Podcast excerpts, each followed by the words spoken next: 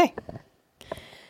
Hello, patrons. This is Rose, obviously. Um, I'm here with your behind the scenes podcast, bonus podcast for the polar reversal episode of the show. So, this is the second I hope you didn't hear that. My stomach just grumbled. um, this is the second uh, episode in the Earth series that we're doing. Um, I just finished working on the episode for next week, which is the third one. Um, I hope you liked this one. Uh, there were no audio issues this time, thankfully. There was, however, one correction I had to make. Um, I said that negative 18 degrees Celsius was negative 64 degrees Fahrenheit. Um, that's not true. Around negative 18 degrees Celsius, it's basically zero degrees Fahrenheit. Um, I learned that I'm not great at sort of gut checking conversions between Celsius and Fahrenheit. And I also learned that not every Celsius to Fahrenheit conversion uh, website knows or recognizes the minus symbol, um, which is annoying and frustrating.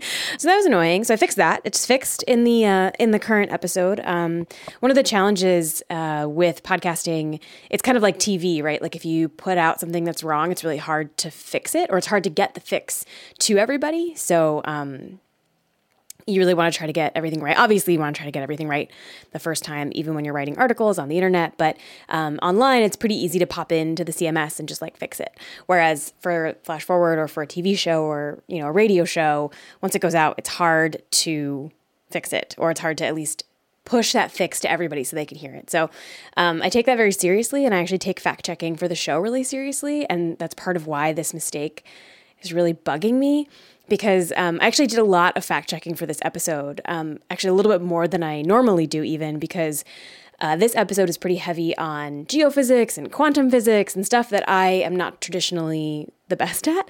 Um, my background is in genetics, that's what my degree is in, um, and then journalism. And so physics was never my strong suit. Um, in school or um, in life. And so I actually sent a bunch of fact checking emails to the sources in this episode. Um, often I will send emails to sources when I'm trying to kind of explain something, and I'll send them kind of a summary. Um, not usually the exact script that I'm going to say, but kind of a summary of what I'm going to say, just to make sure that it's basically right. And I send it to them and I say, hey, you know, can you take a look at this? Am I getting this right? Am I describing this correctly? Um, because for things like, you know, radical pair mechanism that Torsten studies, this is quantum physics, and it's really hard, for me at least, to kind of explain it in a way that is um, understandable to the average person and doesn't get too in the weeds, but isn't too oversimplified that it's wrong. So I wanted to make sure that that was right. I also wanted to make sure I really understood the process for the lava and the, you know, terracotta and making sure that I really got like why this was happening and how it was happening. So I sent a bunch of fact-checking emails to the sources, um, and we had a, a, series of back and forths, each of us individually, um, and they were so kind and so generous. And um, you know, Rory sent me, you know, all of these diagrams and all of this really helpful stuff. Um, and Torsten actually sent me a really lovely email. He he took the thing that I sent him, he put it into a Word document, and he actually went in with track changes and made notes about you know everything. And basically, he said, you know, this is not wrong. You're you're right the way you've described it. Um, here's a couple changes I might make. Here are a couple notes that might be helpful to you. And I do want to read one of those notes to you folks because it's very funny to me, at least personally. Um, I'm going to read it to you now. He says, final comment. You are probably fully aware of this, but one needs an anastro- anis- I can't even say the word. One needs an anisotropic internal field to set the stage for the external field effects to happen. Again, probably too much complication for this level of description. I just find it very funny that he was like, You're probably fully aware of the anisotropic internal field and required. And I did not know what that was, and I had to Google it. Another note that he uh, he said was um, you know, the way I describe the um, the electrons in the episode is like they're happier if they do this and they're less happy if they do that. One of the notes that he made on here is since happy state is not an exact scientific label, I think it's okay not to discuss this complication. This is after a little sort of extra bit of information he gave me, um, which is also funny because yes, happy is not a scientific term. it is something that scientists uh, can't really define still, even in humans, and definitely not in electrons. Um, so, yeah, so I wanted to give you a little bit of a sense of the kinds of fact checking that I do on the show. Um, I did a lot more for this episode just because I really, again, wanted to be sure that I was right, um, which actually makes, yeah, making the, the Celsius to Fahrenheit mistake sort of eat at me even more almost because I did so much work to try to make sure that the hard stuff was correct and I didn't take the extra second to double check the easy thing, the sort of temperature conversion. And I'm sure that there are some people who listen who hear that and recognize that it's wrong and think, well, you know, if she can't get something that simple right, then like maybe all of this is is wrong. Um, and I've actually thought that when I've been listening to stuff or reading stuff where they've gotten simple things wrong, and I have had that thought where I'm like, well, if they don't know this, then like, is any of this right? Um, and it's tough, right? Because I make the show by myself. I try to do a lot of fact checking. I try to check everything before it goes up, but I do make mistakes because um, I'm a human being. And I hope that listeners um, are generous and kind of understand that I'm trying my best and that in fact most of this is really real and really I did think about it and it is correct. Um, and I just sort of slipped up on something simple. But um, I wouldn't necessarily blame people for having that thought for saying, thinking, you know, is is any of this correct if she can't even convert some basic numbers? Um, so I was really stressed about that yesterday when the episode came out. Um, and that's been something I've been thinking about a lot. And um, I will definitely check all of my temperature conversions in the future. Um, but yeah, I just wanted to give you a sense for what that process is like.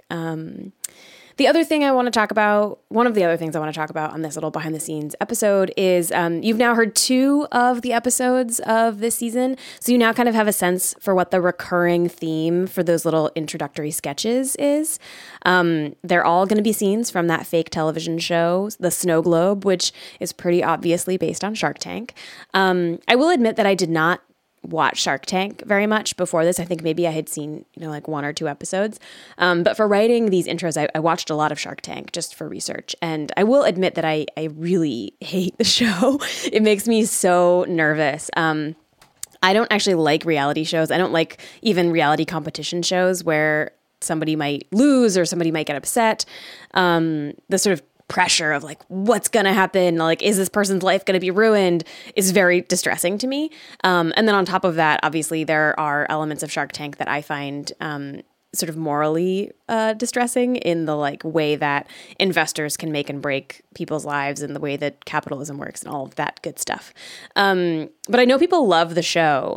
Um, another fun fact is that at the top of every um, episode of the Snow Globe, there's that little kind of show intro where um, the sharks say little quotes and they're different every time they're different every episode. Um, and about half of those are actual quotes from the actual sharks on shark tank like mark cuban or lori greiner or you know any of those people. So that's kind of fun. They're, they're real quotes. I didn't make some of them up. Um, I got to work with really cool actors for those um, intro scenes, and that's been really fun. So, normally, as you all know, um, the intro voices are voiced by listeners, they're voiced by friends of mine, and that's really, really fun. This um, little mini season, I wanted to try something new where I actually kind of hired voice actors. It was really fun working with actors. I had a, I had a really good time. I learned a lot about scripting and about recording and working with, you know, an actor in person. Normally when I have people record stuff, I just kind of send them the audio and, or send them the script and they send me audio back. Um, and so being in the room and kind of directing actors um, and sort of reading lines back and forth was really fun and something I had never done before. So um, I'm, I'm excited. And I hope that you like these little intro scenes. They're really fun for me to make. Um, and I hope that they're, I hope that they're fun for you. I did hear from somebody on Twitter that said that the intro scenes are really depressing to them. Like they are funny, but they're also really depressing, which is kind of what I'm going for. So that's good. The other funny thing someone asked on Twitter which I don't have a good answer to, and I'm curious what you all think about, is um, sort of what the flash forward canon is for the timeline on this. So, as you know, most of the episodes, I sort of say something like, today we're going to the year blank, you know, 2045, 2019, 2089. Um, and I'm doing that on this season, but then we go to this show with these investors and all the investors are the same and the show is the same. So the question that um, Charles Wallace asked on Twitter, which I don't actually know if that's his real name, that is a name of a character in A Wrinkle in Time. It's probably his real name. I just I, anytime I encounter like a scientist named Charles Wallace, I'm always like, what? Did your parents name you after that character? Probably not. Anyway, Charles Wallace asks, are all of these episodes discrete realities or are they all happening sequentially? It's an interesting question because either the show, the Snow Globe, is just this really long running show where it's running for like hundreds of years, um, or these are all happening at the same time. And I actually don't have an answer to that question. I don't have a, an opinion about what flash forward canon should be in this case. Um, and so I'm curious what you folks think and how you would answer. Um, because yeah, I, I actually was kind of hoping that like no one would ask this question because I don't have a good answer to it. Um, I think that maybe that this is the Snow Globe is a time traveling um, show where they actually like go around different time periods and invest in things and then maybe reap the rewards hundreds of years in the future via time machine. That's a whole other episode, I think, but maybe that's the answer. I'm not really sure. Um, the last thing I want to talk about is a more kind of like philosophical thing about the episode. So, one of the things that I thought was really interesting about thinking about the earth in this way, and this kind of goes for more than just this episode, but particularly this episode about the poles reversing, is that um, I think often I and many people think of the earth kind of as a solid thing. Um, we think of it as this like immutable force, this kind of motionless, almost like diagram in a book. And anytime we see the earth sort of from afar, it is, you know, motionless. It is a picture um, or a diagram, right, in a textbook where it's got a cutout and you see all the different layers of the earth and you see sort of what it's made of. And it feels like this solid, static, just like object that never changes. But it's not, right? It's moving all the time. It's a highly active body. Um, it's not just hurtling through space in the sense that it is rotating and then revolving around the sun, but also inside the earth, inside that inner and outer core, there's all of this stuff happening. There's all this movement happening. Um, and there's these incredibly powerful forces that are, you know, constantly shifting in the earth. Obviously, to, you know, put a picture in a textbook, you have to capture a moment, you have to take a snapshot. Um, but it's kind of like catching, I guess, like a hummingbird mid flight, right? Like it's not like that picture of that hummingbird frozen in time is pretty much never what that hummingbird looks like and doesn't really capture what a hummingbird is, right? If you were to only ever see pictures of a hummingbird and never a video of a hummingbird, you wouldn't really know what a hummingbird was, right? Like you would think it was this like cute bird, right? You might know the color of it, you might know, you know, how it has that long beak. You, you kind of could describe it. But what a hummingbird is, is like this thing in motion, right? A hummingbird is beating wings, right? A hummingbird is movement. Um, it's this little vibrating animal, right? Um, and so if you only ever saw photographs of a hummingbird, I don't think you would really know like what a hummingbird truly is. And I think it's the same with the earth, right? We see just we just really see pictures of it. And it's almost impossible for us to see the earth moving in the way that it does, whether that's, you know, through space or whether that's the movement of the earth's crust or the um, the inner and outer core, any of that, or even the magnetic field, right, which is invisible to us. We don't see it moving almost because it's the opposite of the hummingbird. It's so slow in many ways. Um, the way that the plates move, you know, the like tectonic plates are not moving at the speed of a hummingbird. Um, and so when we see these pictures of the Earth, we see it as this immutable solid mass. Um, and that's not what it is, right? It's this like dynamic, incredibly interesting and volatile and um, in in motion object. Um, I told you this is going to get thinky. This is like the high ideas version of flash forward, but I think about this kind of stuff all the time because I do think a lot about how we think about the earth. And when we think about the earth as this like solid, forever, unchanging object that is just sort of static in a book, it's hard to imagine it changing. It's hard to imagine a future in which the earth is different, fundamentally different from what it is now. And I think that gets back to some of the challenges with climate change, right? We are we don't we have a hard time thinking about the earth as anything other than this like staid solid mass that is always going to be there and always going to look kind of the same as it always has in textbooks. And that's part of why I really like what um, Alanna Mitchell said about what William Gilbert wrote in that 1600 early treatise on magnetism, where he calls the Earth's magnetic field the Earth's magnetic soul, right? It kind of gets at this idea that this is a a thing in motion, that this is an alive thing. And I think obviously there are cultures and communities that already think this way about the earth, that already think about the earth as kind of a being and a creature and a, a thing to kind of interact with that changes and moves and responds. Um, but I think a lot of places, particularly in the Western world, don't have that perspective. And in some ways, maybe that's um, something we could be better at. So um, that's just a thing I was thinking about a lot. Um, and that is pretty much everything I was going to say in this bonus episode. Um, I will also say that I, I am not generally, maybe you can tell, not as comfortable just talking into a microphone. Um, normally, Flash Forward is very scripted, right? You hear me read a script that I have written.